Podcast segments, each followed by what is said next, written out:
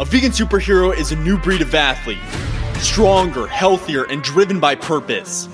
Vegan superheroes wage war against society's status quo and win. Vegan superheroes battle the forces of evil that profit from the suffering of others. Vegan superheroes take a stand for what they believe in and prove the haters wrong. If you ask the meatheads and clueless fitness gurus, they'll tell you that what we're doing is impossible, yet it's happening every single day. Vegan superheroes inspire change, spread compassion, challenge the status quo, and fuel the revolution.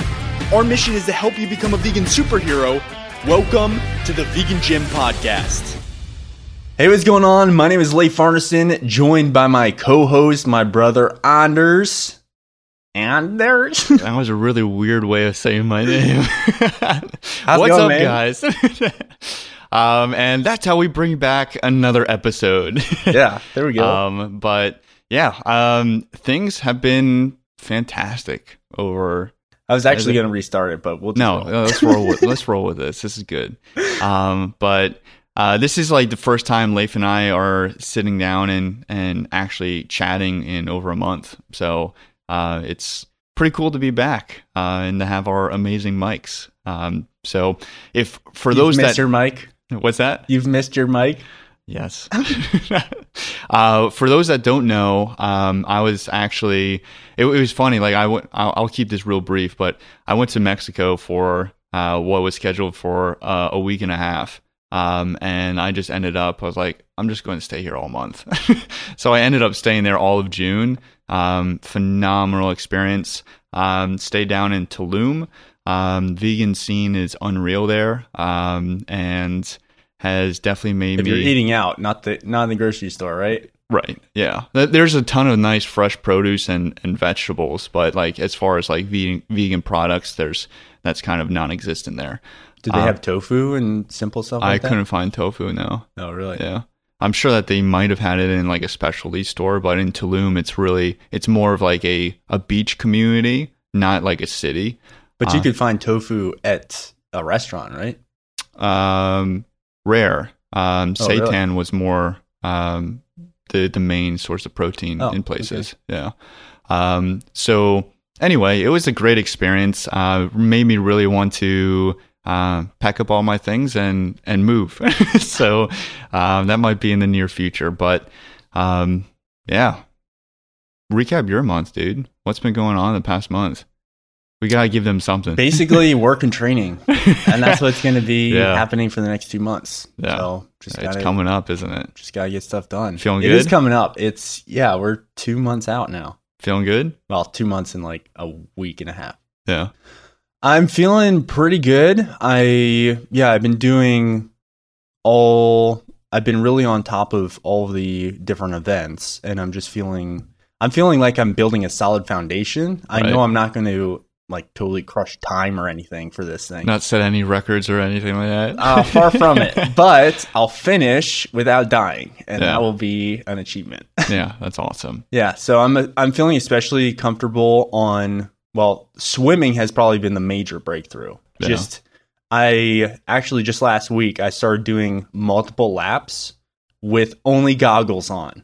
Which, which is pretty all grown up. Yeah. I'm a big boy now.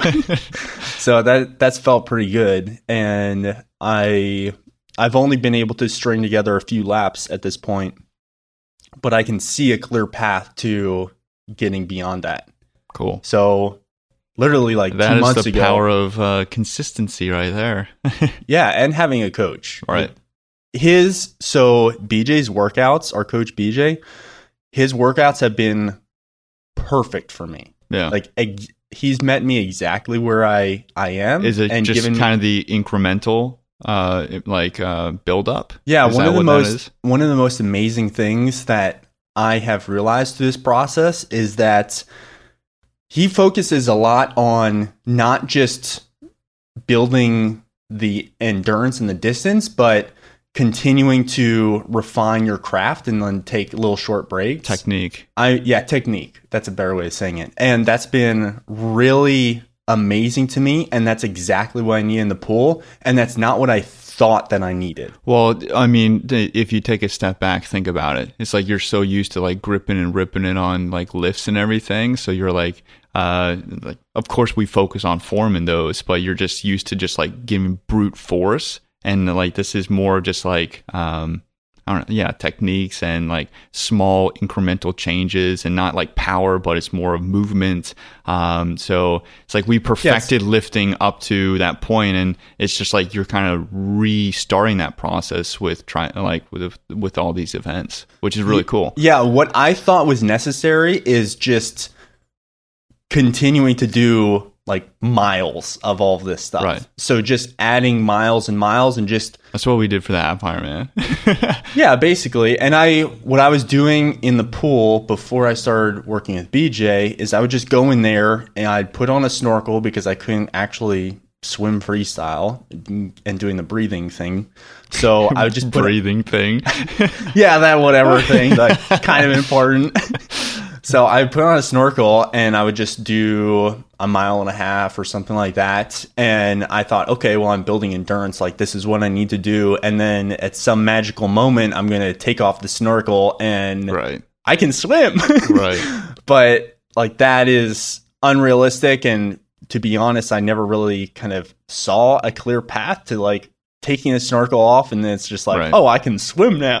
right. So what he is, has had me do is start workouts with a longer swim, like a 400 or a 600, something like that, uh, yard swim, and do that with a snorkel, and then take that off, and then start doing shorter, like 25s and 50s with um, with a with my fins.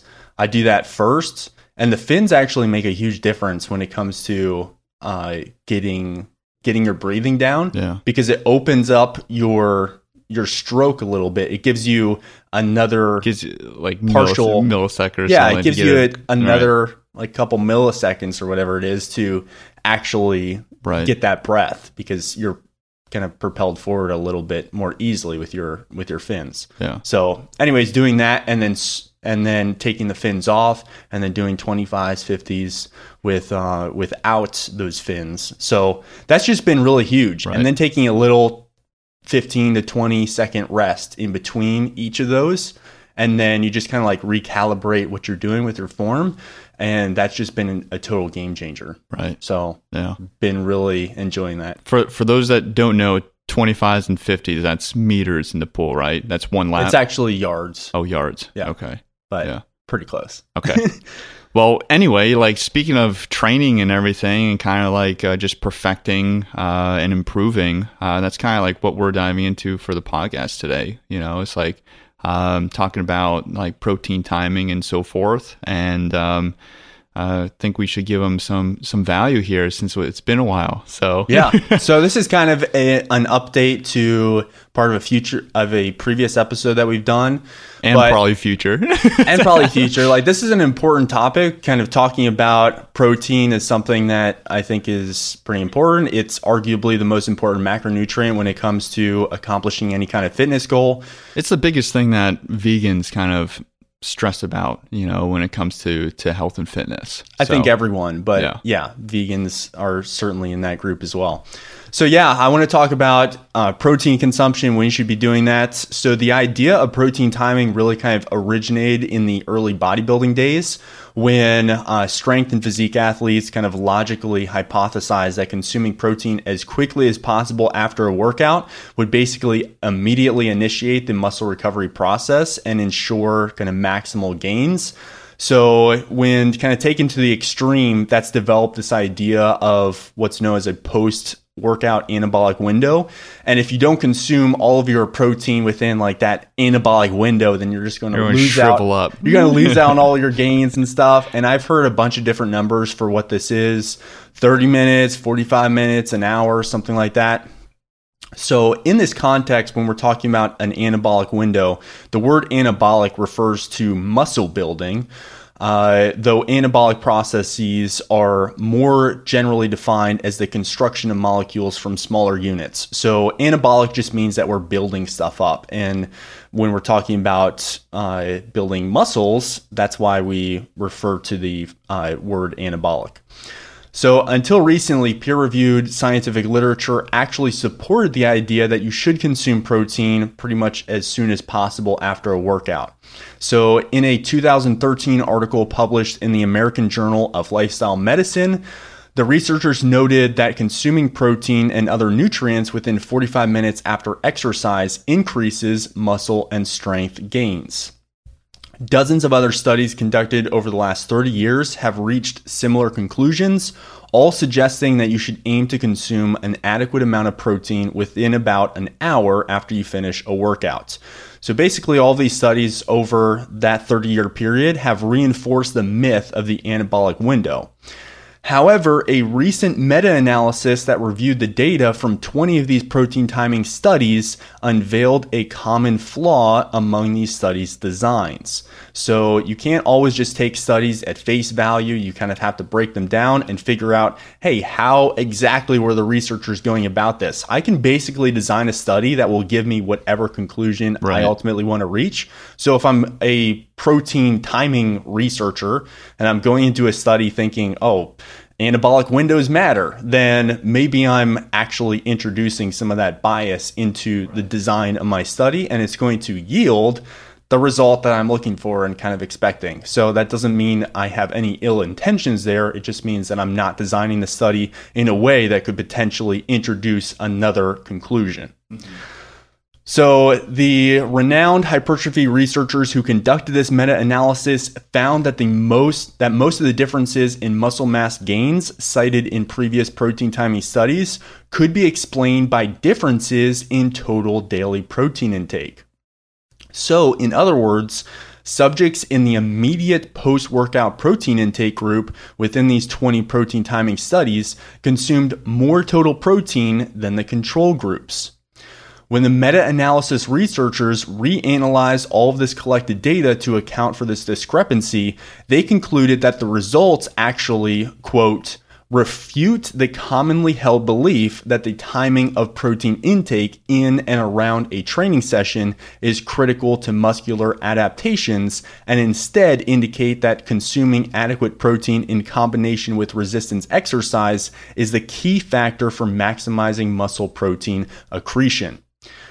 So it's a, a 2000 Yeah, it's kind of a mouthful. That's how all these studies talk. Right. all these researchers talk, yeah. That's why it's so overwhelming for some people like you search something and you have like page after page of all these different like vocabulary, uh, like all these words and so forth. Yeah, it can be a little daunting when you're first like diving into the research, but once you start learning kind of the central lingo for right. a particular kind of area of study, then you can really actually understand it at a more foundational level. And it's really it's really ultimately that's where you should be going for information is actual like peer reviewed scientific literature. So that's why i care about it. That's why that's all we cite. Right. So it's important a uh, 2014 study conducted at McMaster University reinforced their conclusion by finding that muscle sensitivity to amino acids remains elevated for at least 48 hours after exercise. However, this sensitivity spikes around three hours after exercise and drops over time, so consuming protein sooner rather than later tends to have a greater effect on muscle protein synthesis, which is the process of building muscle, which theoretically leads to more muscle and strength gains over time.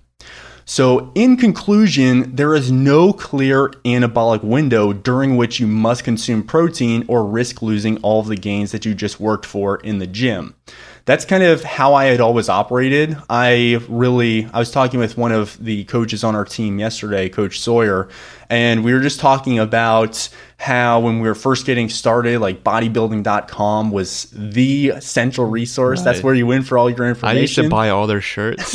yeah. I, I, would I would specifically pay seventy five plus dollars to get a free shirt every single shipment. Yeah, I think they had a pretty good marketing right. campaign there with with those free shirts. Oh, totally. Everyone would wear them. They had well, f- actually hats everywhere too. Funny funny stories like that was one of the um, places that you could actually order from while we were on deployment on the ship, and it would.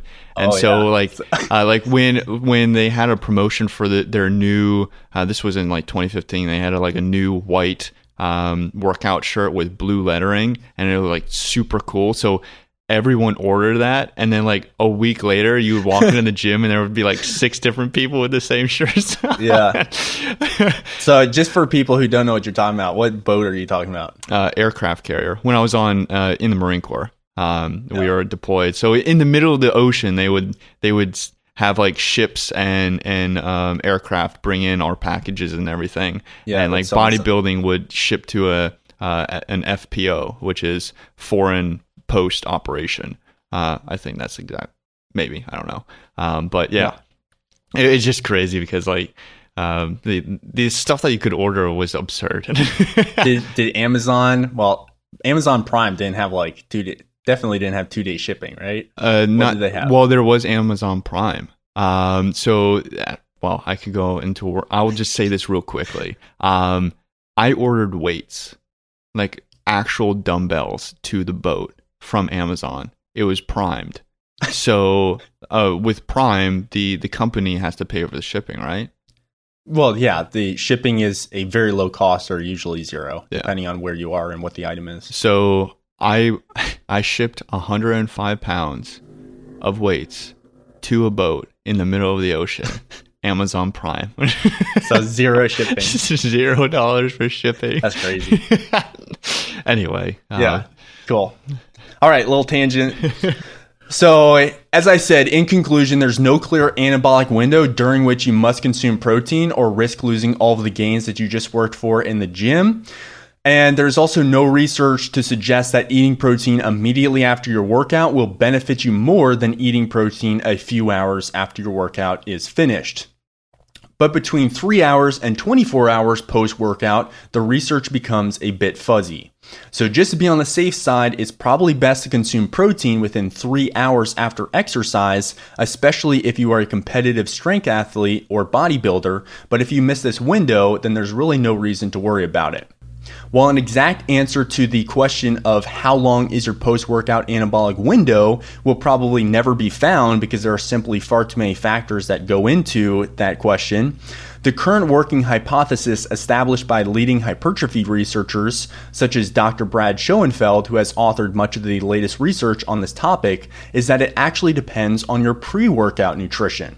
So, for example, if you work out fasted in the morning, it's more important for you to eat post workout protein sooner than someone who works out in the afternoon after eating two meals packed with calories and protein.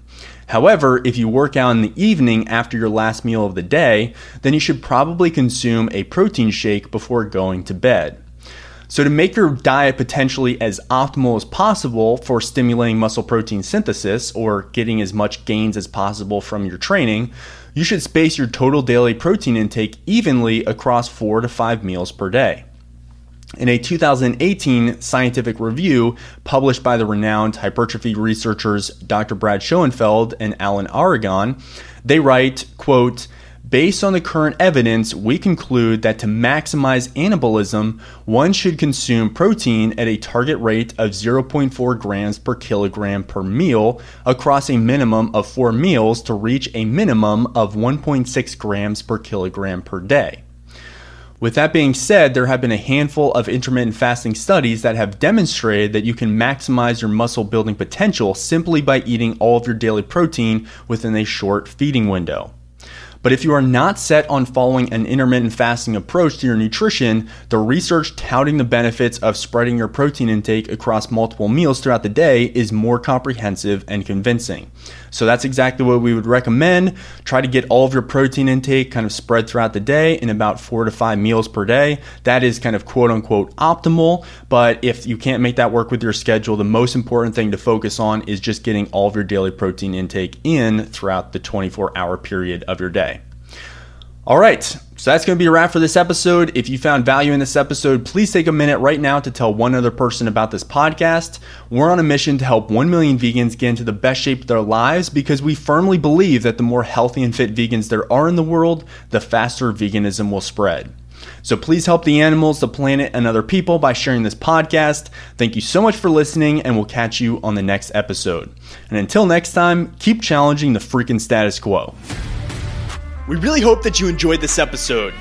To take the next step in your vegan fitness journey and get access to all our best content for free, check out thevegangym.com. We'll teach you everything you need to know to torch body fat, break through plateaus, build lean vegan muscle, and supercharge your health. Get started right now at thevegangym.com. Until next time, peace, love, and gains.